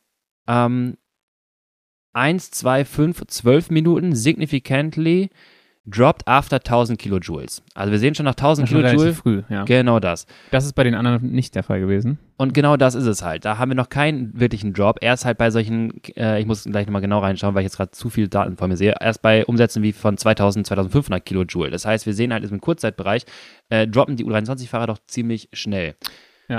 Und das ist halt krass im Vergleich, also bei, bei den mhm. World Tour-Fahrern. Ich habe es letztes Jahr bei der Vuelta ähm, war das mal so ein Augenöffner. Mhm. Magnus Kort gewinnt eine Million Etappen. ja. War es letztes Jahr ja, oder ja. vorletztes Jahr? Ich, ja, ich glaube, es war letztes, letztes Jahr. Jahr. Ähm, und er fährt bei dem, einem einen Tag am letzten Anstieg von der Etappe seinen fünf Minuten All-Time-Best oder sowas. Das ist irre, ne? Und das ist dann halt der Punkt, wo du merkst, diese Leute, da, da, dieses World Tour-Niveau, das ist ehrlich gesagt so weit weg von den meisten äh, Leuten, die sich, also das, also außerhalb der Vorstellungskraft. Viele Leute vergleichen immer so, ja, mein 5 Minuten Wert, ja, ne, genau. das ist gar nicht so viel. Am letzten Anstieg hätte ich auch, ne, ich war nur 30 Watt drunter oder was auch immer. Genau, aber das ist, wenn du dir hier gerade äh, losgerollt bist von zu Hause, dir den ersten Anstieg nimmst und da all out hochfährst. An Tag 1 vom Trainingsblock. An Tag 1 vom Trainingsblock, aber diese Leute, und das ist halt das, was am Ende den den Unterschied macht bei der, in der World Tour. Die Leute machen das an Tag 14 der Vuelta. Nach fünfeinhalb Stunden der Ausreißergruppe fährst du halt nochmal all out fünf Minuten berghoch und fährst halt irgendwie, als wärst du frisch. Ja. Das ist halt, das ist halt ultra krass. Ja, was halt dann halt nur geht, indem du dich halt optimal pace und halt so fuelst, dass natürlich der anaerobe Stoffwechsel bei sowas ja. wie fünf Minuten zum Beispiel noch super funktioniert. Wenn der leer ist, dann, dann kommt da nichts. Versuch mal grauen fünf Minuten Test ja. zu fahren. Da ist halt Ende. Ja. Ähm, Finde ich halt auch spannend, weil ihr in der Diskussion ist auch nochmal von der Studie äh, die äh, Untersuchung von Van Erb, äh, die haben sich auch damit mal beschäftigt, mit Record Power Output in, äh, ich glaube, Giro war es damals. Ähm, und zwar hatten die nachher herausgefunden, dass du eine Leistung von 5,9 Watt pro Kilo, plus minus 0,6, mhm. für 27 plus minus 13 Minuten an einem Berg fahren musst, um GC-Contender zu sein. Also ja. sagen wir mal jetzt Runde 6 Watt pro Kilo an einem Anstieg 27 plus minus 13 Minuten, um mitzufahren. Ähm, GC Riders recorded 30 minutes MMP, also Mean Maximum Power Values, auf 5,9 but this did fall to 5.0, 5 Watt pro Kilo after 3000 Kilojoules. Okay, ja. Also wir verlieren 1 Watt pro Kilo nach 3000 Kilojoule Umsatz vorher. Und auch da wieder, 5 Watt pro Kilo können auch mal gute Amateure ja. vielleicht für eine halbe Stunde fahren. Und da ist es halt dieser, deswegen ist mir das so wichtig, das immer wieder zu sagen. Da ist ja. das dann so naheliegend zu sagen, ja, ich bin ja nah dran und dann, ich könnte auch Profi sein. Nope. Da, davon ist man sehr weit entfernt. Und ähm, hast du noch was dazu oder sonst, sonst ich noch weiter? Ähm, ich finde es halt auch, da wieder um die, die Brücke zu schlagen zum Thema Scouting, du siehst halt bei, sag ich mal, talentierten Fahrern, mhm. jungen Fahrern vor allem, dass sie so Leistungsausreißer nach oben manchmal haben. Und das ja. kann halt ja. bedingt sein auch. Und daran lese ich auch so ein gewisses Potenzial ab, wenn sie die nötige Stabilität dazu gewinnen. Mhm. Das heißt, du siehst, da ist eine Leistung, vielleicht ist es ein Rennen gewesen, wo nicht so viel Kilojoule verbraucht worden sind. Ja. Ne, durch die Fahrweise, durch das Profil. Und dann siehst du, da sind sie konkurrenzfähig, schon in jungem Alter mit den etablierten Leuten. Ja. Und wenn sie dann aber, und das, das sehe ich häufig bei, bei, bei, bei der Entwicklung von jungen Fahrern und Fahrerinnen, die haben so Ausreißergebnisse im Jahr, so drei, vier Stück, wo du sagst, ah, ganz interessant. Mhm. Und im nächsten Jahr, wenn du siehst, dass die einen Schritt gemacht haben, dann wird das einfach stabiler. Genau. Weißt du, dann ist es nicht nur so, ey, ich kann das Ergebnis, ich bin konkurrenzfähig, wenn nur 3000 Kilojoule verbraucht sind, worden sind, sondern auch wenn 4.500 oder ne, andere Bereiche. Und das siehst du häufig, finde ich, bei jungen Fahrern und Fahrern, wenn die so eine Grand Tour in den Beinen haben. So, dann, dann ist sozusagen nochmal so ein richtiger Schritt gemacht worden, die haben eine größere ja. Resistance und eine höhere Stabilität in den Ergebnissen, weil sie das einfach immer abrufen können oder häufiger. Ja, das ist das, wenn so, so, so Nachwuchstalent erstmal zwei, drei Jahre in so eine Grand Tour fahren müssen, bevor sie irgendwann in so, einen, so einen Bereich reinkommen. Jetzt Thema Lenny Kemner, äh, Giro mal als Kapitän anzusetzen, ja. so, das ist am, das ist was anderes, ob er jetzt zwei Tour-Etappen gewinnen kann oder eine Giro-Etappe, aber auch äh, danach als GC-Contender dazustehen, das ist noch was ganz, ganz andere, ganz andere Anforderungen. Kemner ist ein gutes Beispiel, weil zum Beispiel da hast du der ist im ersten Profijahr, glaube ich, zweimal Achter in einem Zeitfahren, im Vuelto-Zeitfahren ja. geworden. Romandie und Vuelta. Und das sind so diese Ausreißergebnisse, wo du sagst, ja. ah, okay, krass, da fährt, in der Vuelta, glaube ich, war ein Platz vor Froome im Zeitfahren. Mhm. Wo du denkst du, krass, okay, aber ansonsten relativ unauffällige Saison. Und dann, finde ich, sind das so diese kleinen Dinger und du siehst von Jahr zu Jahr zu Jahr, hat er einfach ein ganz anderes Grundniveau, eine ganz andere Stabilität und jetzt ist er natürlich ganz woanders als damals. Genau, dann gewinnt er mal ein Rennen und auf einmal gewinnt er zwei Etappen bei der Tour oder so und dann gewinnt er nochmal und dann, ja. sagen alle, ja, der muss, der muss äh, Kapitän werden. Ja, das ist immer, also das ist aber noch eine andere Anforderung. Da hat er ja. selber auch gesagt. Ähm, da war es auch noch nicht der entscheidende äh, Moment, quasi ihn mit Buchmann zu ersetzen oder ja. so. Äh, das ist, das ist wirklich, wirklich äh, wichtig, dass man die Leute aufbaut und erst dann ranführt, wenn man halt genau sieht, okay, jetzt ist er bereit.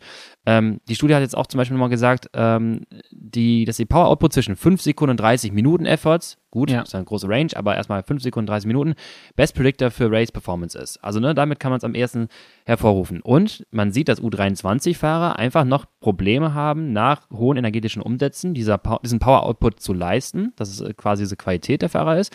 Und dass die nochmal in äh, Fahrertypen klassifiziert haben. Und zwar einmal die Fahrertypen GC Rider, Domestiken und Allrounder. Ja. was auffällt ist, GC Rider sind quasi mit die stabilsten. Also die verlieren am wenigsten an Leistungsoutput ja. bei energetischen Umsätzen und Allrounder sind signifikant quasi äh, schlechter im Sinne von Energie erzeugen nach gewissen kalorischen Umsätzen. Ja. Domestiken sind auch noch, sagen wir mal, ein Mittelweg dazwischen. Also die schaffen auch sehr, sagen wir mal, so ein äh, Tim de Klerk oder so, äh, halt einfach so sein, ihr Standgas von vorne zu fahren, einfach auch nach hohen energetischen Umsätzen sind immer da halt, aber ja. ein Allrounder, der mal äh, da springt, mal hier fährt, mal da fährt, ähm, der verliert halt mehr Leistung nachher bei solchen Umsätzen. Und das ist ja meiner Meinung nach so ein bisschen das, was sich damals Alaphilippe oder weshalb Julian Alaphilippe, nachdem er so lange im gelben Trikot, was überraschend war, gefahren ist, ähm, aber auch hinten raus irgendwann klar war, okay, das wird irgendwann sich shiften. Der hat ja. so aggressiv, die erste Woche ist angegangen, äh, selbst bei einer hohen Leistungsfähigkeit, irgendwann kippt das Ganze, wenn du dann mit deinen energetischen Reserven nicht haushaltst. Und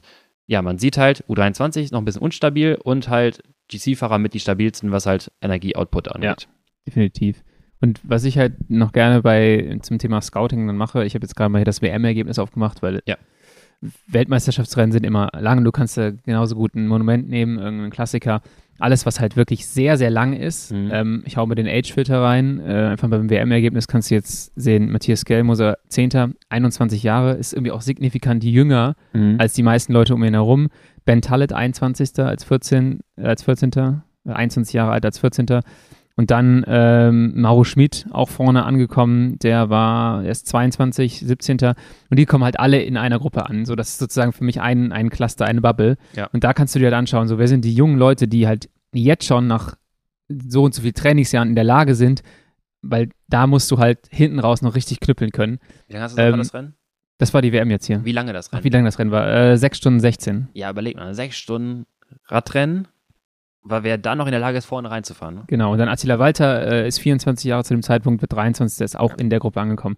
Und du siehst halt auch schon da, kannst du so eine Performance Prediction für das nächste Jahr wieder mitnehmen. Auch ja. Matthias Skelmose ist letztes Jahr schon sehr gute Rennen gefahren, aber dieses Jahr ist er ein Stückchen stabiler. Und ähm, das gleiche gilt für den Attila Walter. Der ist schon gut unterwegs gewesen. In seinem ersten Jahr beim Giro, glaube ich, hat er das rosa Trikot getragen mhm. für ein paar Tage.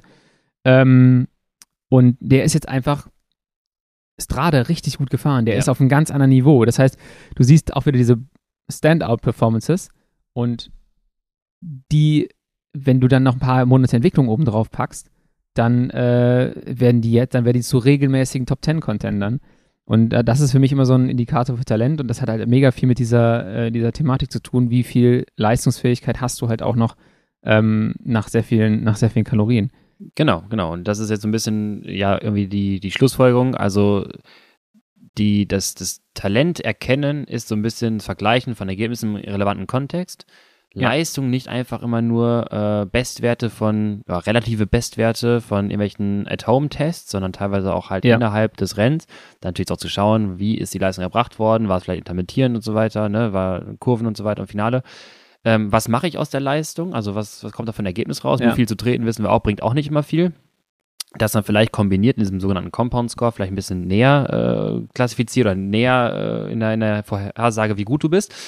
Und ähm, wie du schon sagtest, halt, was hat der Athlet vorher trainiert, äh, inwiefern ja. macht er sein Training, was ist da noch an Potenzial rauszuholen. Daher an der Stelle, keine Ahnung, für uns Nerds auch sehr interessant, Leute, ähm, alle Nachwuchsfahrer, die das hören, macht eure Daten ruhig öffentlich, weil naja, am Ende guckt man halt drauf und es gibt einen schon ein bisschen mehr Informationen, wenn du da deine Daten veröffentlichst und ich meine, am Ende braucht man es da, theoretisch muss man das nicht verstecken, äh, macht von mir aus den, den At-Home-Filter an aus, also nicht sieht, wo, wo man zu Hause äh, immer Start und Stopp drückt. Ja. Aber ansonsten mal sich die Leistung anzuschauen, äh, mache ich auch ganz gern. Du schickst mir halt, ihr, schau dir mal den, den Athleten an, ich mache dir daraus einen Power-Profile, gib dir ja. den Compound-Score durch, du hast den Compound-Score von einem neuen, talentierten Athleten und das wiederum, äh, die Datenlage äh, zeigt quasi, okay, ich habe jetzt hier jemanden, der potenziell in der Lage sein könnte, in den nächsten Jahren halt groß zu werden. Genau. Und, das ist Entscheidende, das bin ich auch fast fertig, ähm, nicht in einem Swift-RAM-Test, nicht in einem Labortest mit äh, vielleicht einer hohen VC Max, was auch wichtig ja. ist, nicht in einem Inside äh, aus Idealbedingungen Mallorca Trainingscamp Tag 2, ja. ähm, sondern halt im rennspezifischen Setup. Ja. Und äh, was du gerade genannt hast, natürlich eine hohe Phase Max, ist eine Möglichkeit, jemanden dahin zu bringen, dann, ja. wenn du das erkennst. Und ich finde es ganz interessant, weil du sagtest gerade Mallorca, Trainingslager, zweiter Tag, perfekte Bedingungen. Ich glaube, bei Alpecin de Koenig machen die halt auch mal die Tests relativ spät. Ja, hat mir Jason erzählt. Boah, der war so wo ich, wo ich, mir halt auch mal denke, so wie räudig muss das sein? Jetzt so ja. am Tag 8 sagen die, okay, wir machen den Inside-Test, fahr jetzt bitte mal deine 6-Minuten-Dinger und am Ende fährst du dieses 3-Minuten-All-Out-Ding. Da denkst du ja auch, vielen Dank, herzlichen Glückwunsch. Aber da, da äh, und es sind, glaube ich, auch noch Intervalle, wie am nächsten Tag gefahren, 5-Minuten-Intervalle, weiß ja. ich noch. Da, da, muss ich aber auch sagen, Jason hatte richtig rumgejammert, mit dem habe ich noch danach gesprochen, äh, wie anstrengend und schmerzhaft das war. Ja, aber, ist halt trotzdem 600 Watt auf 3 Minuten gefahren oder sowas. Äh, genau das und 400, noch was 50 in seinem Training, ohne einmal einzubrechen. Ja. Die Leistung blieb konstant gleich und ich glaube, andere Jungs, da meinte er auch, die waren ein bisschen am, äh, mehr am Leiden. Das kannst du auch dann in, in, in den Daten anschauen. Die sind richtig gedroppt pro einzelnen Intervall. Ne? Und da sieht man halt, das ist jetzt nicht die einzige, bitte da nicht falsch verstehen. Das heißt jetzt nicht, oh, der Fahrer ist jetzt nicht gut genug und Jason ist besser oder was auch immer. Nee, das, der, ist, der ist ja eigentlich ein Beispiel halt für, ja. er bringt die Leistungsfähigkeit mit. Ja. Definitiv, da gibt es gar keine Zweifel. Und er hat halt jetzt ganz viele, diese ganzen, ganzen anderen Themen, genau. an denen er arbeiten muss und an denen er auch arbeitet. Und ähm, ja, das heißt, das ganze Thema ist halt super komplex. Wir versuchen es immer mehr mit physiologischen Parametern irgendwie zu erklären. Es hilft auf jeden Fall. Es gibt so einen ersten Einblick, ähm, auch über die Potenziale. Und je weiter die Forschung auch geht, mhm. desto besser. Irgendwann wirst du ein System haben, da schmeißt du den Fahrer rein und am Ende sagt es dir, Fahrer du, ist in so und so ein Perzentil und wird ja. der und der Wahrscheinlichkeit mal die Tour de France gewinnen, weil es halt ja. genug Korrelationen zwischen äh, erbrachte Leistung nach Kilokalorien, erbrachte Leistung auf flache Etappen, absoluter versus relativer Leistung, all solche Daten, wenn, wenn die in meiner Datenbank zusammengefasst sind, dann kannst du irgendwann viel besser die Leistung oder die, das Potenzial eines Fahrers oder Fahrerin einschätzen. Aktuell ja. machen das noch so Leute wie wir, die dann einfach irgendwie so ein Gefühl dafür entwickeln ja. mit dem Input, das sie bekommen, aber so ein Computer wird es irgendwann, ChatGPT wird es irgendwann genauer Ich wollte sagen, Thema KI könnte es halt machen, aber dann ist wieder die Kunst herauszufinden, ne, zum einen, was macht er aus der Leistung, logisch, und was ist dann vielleicht noch rauszuholen, wie sind die, wie ist die Leistung, aber das finde ich wieder spannend, da möchte ich die Sportwissenschaft die Relevanz wieder raus, äh, reinholen, mit der VHC Max zum Beispiel, äh, oder Laktattransporter, dann hast du halt diesen Power-Output und dann fragst du dich halt, vielleicht beide die 5-Minuten-Leistung, aber Pogi attackiert den Wingegaard vielleicht an einem Anstieg davon oder so. Und dann gehst du wieder, musst du wieder tief rein, weil du sagst, okay, ich habe jetzt irgendwie doch alle im Bereich von 6 Watt pro Kilo an einem 30-Minuten-Anstieg. Ähm, was kann ich jetzt noch spezifisch dann wieder ändern, um nochmal wieder sich davon dann wieder abzuheben? Da äh, kann ich die, äh, den Kreis schließen. Am Anfang habe ich gesagt, ich fahre noch ein bisschen zu passiv jetzt gerade. Also ja. die Fahrweise ist ja auch was, was du da gar nicht so richtig rein quantifizieren kannst. So, ich glaube, ich ja, habe eine genau. gute Form. Ja. Und ich habe es äh, im Training letztens zum Beispiel gesagt, letztes Jahr, sobald ich das erste Rennen gewonnen habe, hab ich, war ich gefühlt irgendwie in jeder Gruppe, so, ne? ja. ne? weil da einfach so ein leicht anderes Selbstbewusstsein hintersteckt. Und auf einmal bist du immer wieder in den Gruppen drin und dann kommt ein Ergebnis zum nächsten. Und bis du dieses Ergebnis hast, fährst du manchmal vielleicht zu passiv. Und ich merke jetzt einfach so, ey, ich hätte springen sollen im Rennen. Also ich hätte einfach mal, fahr doch einfach mal selber los, Junge. Aber gerade ist es noch so, ja, ich bin mir nicht ganz sicher. Und das ist auch wieder so ein Parameter, der ist ja super schwer dann, den kannst du fast nicht quantifizieren. Du kannst ja Selbstbewusstsein nicht in, in eine. Und Auge. Und Auge. Und ich meine, das Auge würde ich sagen, ist das Gleiche, aber das, dann ist es halt ja. einfach die Fahrweise auch. Das Selbstbewusstsein kannst du ja nicht quantifizieren am Ende. Und dann, du hast mal gesagt, neuronale Feedback, aber ich finde äh, zwischen, zwischen Powermeter und Hirn hast du mal gesagt, aber ja. ich finde es interessant, auch neuronale Feedback zwischen eigenem äh, subjektiven Belastungsempfinden und eigener Leistungsfähigkeit ja. zur aktuellen Situation. Also, ne, was mache ich mit meinen Ressourcen, wie könnte ich jetzt und dann auch den Mut zu haben, zu springen. Äh, definitiv. Und das ist dann der Punkt, den wirst du wahrscheinlich auch nicht durch äh, die KI erklären können. Ja. Es ist immer nur Nährungswert. Äh, man versucht, so viele Daten zu sammeln wie möglich, ja. um was zu erklären. Und am Ende ist es dann halt auch einfach ein bisschen Erfahrung und, und ein Gefühl dafür zu bekommen, ist das jemand, der jetzt in ein paar Jahren mal die Tour de France gewinnen kann. Du weißt, weißt du eigentlich, dass du der äh, Horror einer jeden Sportstudie sein würdest, wenn man deine, deine Werte aus, also wenn deine Daten auswerten würde? Du würdest wahrscheinlich jedes Mal äh, heimlich weggeschmissen werden. Auf einmal war es dann statt n gleich 21 war es n gleich 20, weil du würdest im Plot zwischen Leistungsoutput auf der Y-Achse und Ergebnis auf der X-Achse in dieser Punktewolke, diese lineare Korrelation, mehr rausholen, als man normalerweise ja, du, wirst, du wirst alles crashen. Du willst ja. wahrscheinlich nachher die Signifikanz zerstören, die Effektstärke zerstören, weil da ist ein einzelner Proband bei, der schafft es irgendwie aus 240 Watt ein Radrennen zu gewinnen. Ja, aber nur weil die Studie scheiße ist, aber nicht weil die Studie scheiße ist. Die Studie ist halt, hat halt Parameter, die sie nicht erklären kann. Genau, weil es zu allgemein betrachtet wird. Wenn man genau. in einer spezifischeren Fragestellung das untersucht, dann wäre es wahrscheinlich mit da drin. Wer würde man es allgemein betrachten, würde man sagen, äh, warte mal, man kann mit dieser Leistung, kann man eigentlich keine Radrennen gewinnen. Ja, aber nur weil du die Parameter... Aber warte mal, wenn ich den jetzt rausschmeiße, dann habe ich an meinen anderen 20 Fahrern aber eine Korrelation. Korrelation. Der typ Weiß war ich krank. jetzt nicht. Genau. Ich glaube, die Daten hatten wir gar nicht. Ja. Nee, das ist dann, das ist dann der Punkt, wo du halt, was ich gerade sagte, du hast ja. diese die Korrelation oder du hast die Ausreißer und du kannst dann aber auch über die Ausreißer vielleicht nochmal gucken, welche Parameter gibt es, die ich eigentlich nicht gut erklären kann und was ja. macht derjenige anders. Und das ja. schaue ich mir halt auch an, wenn ich dann die, die Leistungsfähigkeiten von Fahrern habe und sehe, ey, der macht extrem viel aus, aus den aus den Möglichkeiten, die er hat. Was noch viel interessanter ist. Was ne? viel interessanter ist, weil die, ich sag immer, wenn du das hast, also du hast ja, sagen wir, du hast zwei Extrembeispiele. Ähm, du hast jemanden, der bringt extrem viel Leistungsfähigkeit mit und die Ergebnisse kommen nicht. Und dann hast du jemanden, der hat die Ergebnisse, aber noch nicht so die Leistungsfähigkeit ja. bei einem jungen Trainingsalter. Dann sage ich mir so, hey, Junge, alles geil, mach so weiter, weil mit steigendem Trainingsalter und Co. und mehr Volumen und allem drum und dran über die Jahre wird, wird sich die Leistungsfähigkeit im Normalfall entwickeln. Das, was du jetzt schon mitbringst, sind halt Bereiche, die viel schwieriger zu trainieren sind. Mhm. Ähm, das heißt, das ist für mich dann eigentlich noch der interessantere Fahrer oder interessantere Fahrerin. Ja, klar. Und kann man mehr rausholen. Genau, kann man mehr rausholen. Ja. Okay, Leute. Also, wir haben, glaube ich, viel erzählt. Rechnet euren eigenen Compound Score, 5 Minuten Leistung, absolut mal relativ und guckt mal, was bei rauskommt und wie weit ihr von 3100 entfernt seid. Finde es auf jeden Fall ja. sehr, sehr mal spannend zu gucken. Äh, und ich denke, in der Richtung werden wir auf jeden Fall noch weitere ja. äh, Inhalte vorbereiten. In Zukunft mal schauen. Entschuldigung. ähm, und äh, genau, dann habt ihr gehört, was äh, Lennart in seiner Arbeit so macht, so weiterhin und auch so mit äh, sich anschaut. Deswegen auch finde ich wirklich interessant, ladet eure Daten von mir aus gerne hoch und schaut mal, äh, vergleicht euch selber mal, äh, beschäftigt euch mit euren Daten. Auch andere werden es tun, gerade alle talentierten Nachwuchsfahrer. Genau, und einfach, du hast gerade gesagt, schaut mal, was euer eigener Compound Score ist. Im Idealfall in irgendeiner Art Straßenrennen vielleicht. Ja, ähm, genau. Weil auch die Studie mit den, in dem Renneinsatz war. Und ja, schaut mal, wo ihr steht.